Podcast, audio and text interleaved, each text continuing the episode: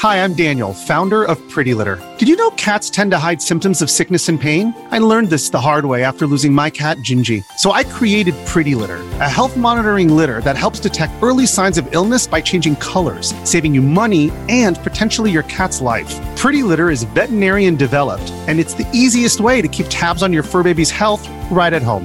Go to prettylitter.com and use code SPOTIFY for 20% off your first order and a free cat toy. Terms and conditions apply. See site for details. This episode is brought to you by Reese's Peanut Butter Cups. In breaking news, leading scientists worldwide are conducting experiments to determine if Reese's Peanut Butter Cups are the perfect combination of peanut butter and chocolate.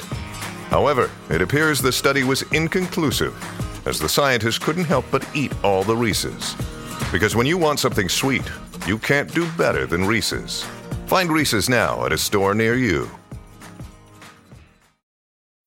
When you need mealtime inspiration, it's worth shopping Kroger, where you'll find over 30,000 mouth-watering choices that excite your inner foodie. And no matter what tasty choice you make, you'll enjoy our everyday low prices, plus extra ways to save, like digital coupons worth over $600 each week. You can also save up to $1 off per gallon at the pump with fuel points. More savings and more inspiring flavors make shopping Kroger worth it every time. Kroger, fresh for everyone. Fuel restrictions apply. Welcome back for another video. We're going to run through how the team's shaping up for Game Week 10. There's a few decisions to make this week, with two free transfers again, a minimum of one to be spent this week. But we'll start with a quick look back how Game Week 9 went. 91 points all out, which was a huge green arrow, about 1 million ranks up. Still a way off where I want to be, but moving in the right direction again. On reflection, very happy to have pulled the trigger on the Game Week 8 wildcard early the most. It's been a green arrow every week since using it, and over 2 million rank gained in just 3 weeks. Porro over Udogie was rewarded, but more by luck than judgment, with Udogie going off with a muscle tightness before 60 minutes. Goals from Maddison's Son, Salah, Haaland, Watkins, and Gordon, so it was a high scoring game week. Heroics from 5.6 mil Gordon, slotting a chance at the back post. He actually should have had two goals really. He had a big chance and he hit it against the crossbar. A slightly risky transfer of Alvarez to Watkins also paid off, after one game anyway. The reason I moved early for Watkins was because I wanted him for Game Week 10 regardless, but I also wanted Saka, which required 0.4 mil freed up. So the only other move I could have made was Botman down to a 4 mil defender, which was a bit passive. And there are other ways I can free up that 0.4 mil now, which might actually happen. We'll talk more about the transfer plans later. Well done if you captain Son, Salah or Watkins, who all put up double digit hauls. They all did really well. The only decision which could have gone better was backing one of them over Haaland. However, Erling bagged as well and he took some bonus points. The team's in fairly good shape as it stands, but it's important to get the Game Week 10 transfers right. It's looking like two are going to be spent this week. Can the run of green arrows continue? Let's run through the team. In goal, Areola starts. Turner drops to the bench. Game Week 14, the next time we might see Turner again. Shame he couldn't keep a clean sheet in the Luton game as a parting gift. He was very close and he was on for bonus at one point.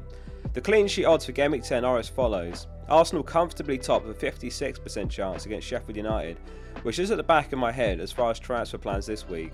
Areola has a 29% chance in his home fixture against Everton, 8.5% chance for Turner this week. The defence is Porro, Burn and Cash.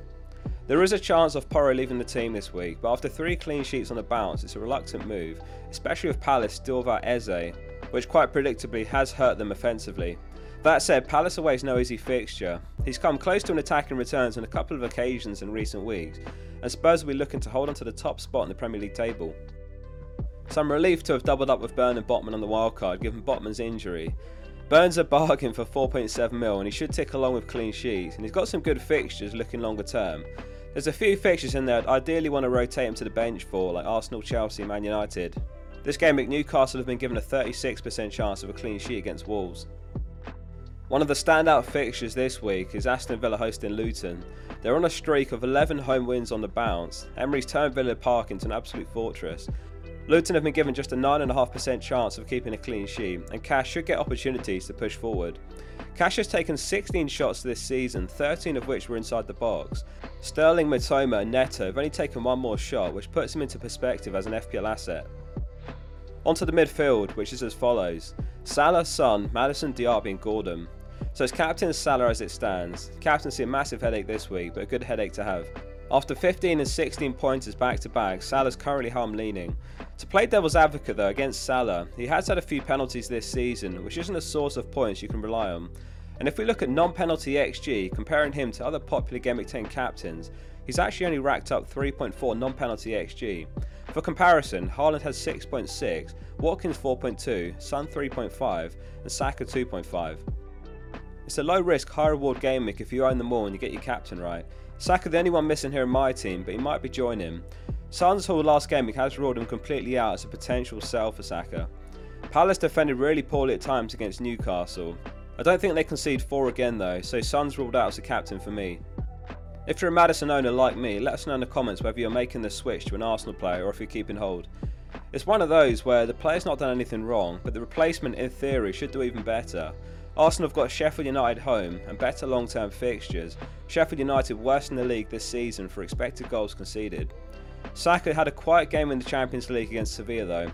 Martinelli and Jesus were both excellent and both scored, though Jesus did go off with an injury. Looks like it could be a minor one. If he does miss out, it might be Nketiah that gets the nod, and that can often be detrimental to Martinelli. I have considered Maddison to Martinelli though. Diaby registered 0.58 expected goal involvement against West Ham but no returns, Played a quality ball to Watkins inside the box, which he skewed wide. Very close to the dream link up there. But they'll get more opportunities, really good fixtures ahead on the horizon, so hopefully we'll see them link up for a couple of returns. Gordon completes the midfield five, away to Wolves this week. He's actually got one more return than Diaby this season, and he's returned in four of his last five games. He can be a bit of a card magnet at times though, having already served a one match suspension from picking up five, but he's created five big chances this season and he's had four big chances himself, 10 shots taken inside the box. The front two is Haaland and Watkins. Fair play if you made the call to go without Haaland a couple of weeks back. It was a brave call and so far it seems to have paid off.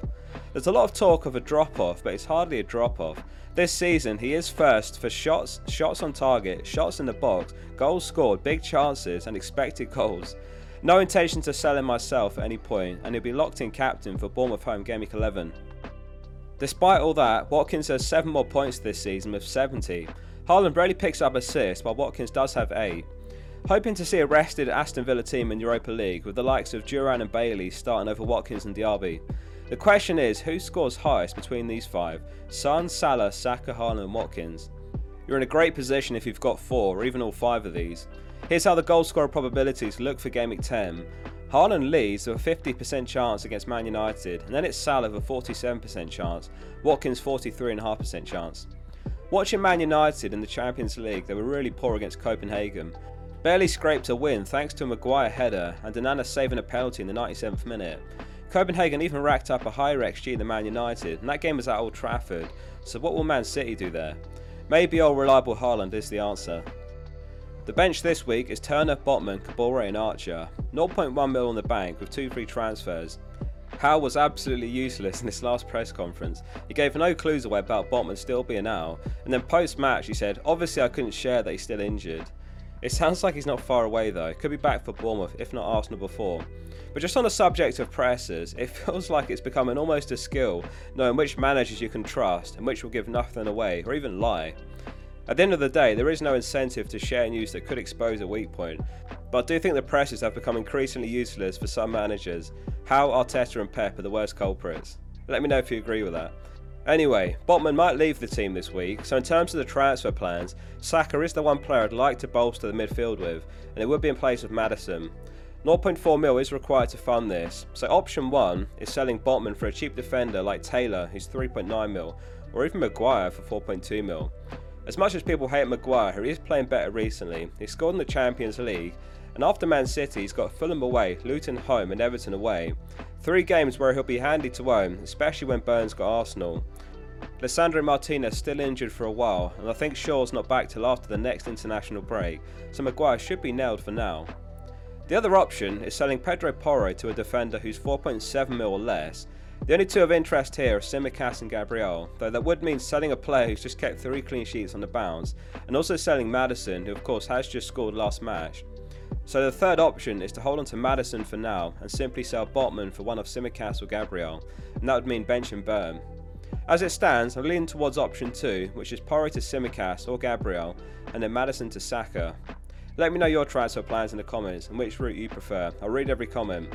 Thanks very much for watching. If you've got any FPL dilemmas, go to the community tab on my channel and get your questions in. We'll be answering them in the video tomorrow. The only requirement is that you subscribe to the channel. See you soon for the next one. Sports Social Podcast Network.